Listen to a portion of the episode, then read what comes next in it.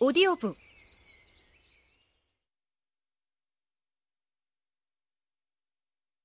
그녀는 38 혹은 39이었다.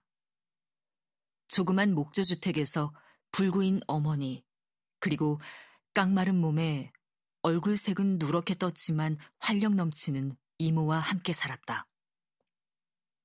그녀는 오전 10시나 11시에 레이스가 달린 boudoir 모자를 쓰고 현관으로 나와 정오까지 현관에 매달린 그네를 타곤 했다.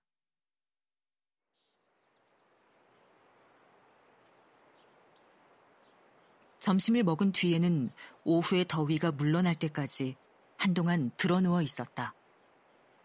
그러고는 매년 여름마다 새로 구입하는 속이 비치는 서너 벌의 옷 중 하나를 입고 시내로 나가 가게들을 돌아다녔다.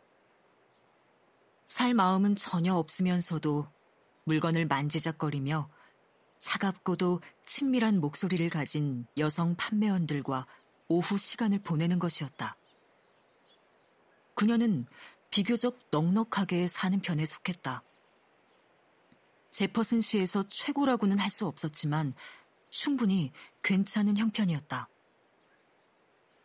그녀는 박지만 약간은 도발적인 태도와 옷차림을 한 보통의 외모에 여전히 호리호리한 몸매를 유지하고 있는 여자였다. 계급의식 같은 게 생기기 전이었던 날씬하고 단단한 몸을 가진 활력 넘치는 처녀였을 땐 또래 친구들과 어울리는 고등학교 축제나 교회 모임에서 늘 중심에 있었다. 그러다가 점점 입지가 좁아지기 시작했지만 그녀는 그 사실을 인정하고 싶지 않았다.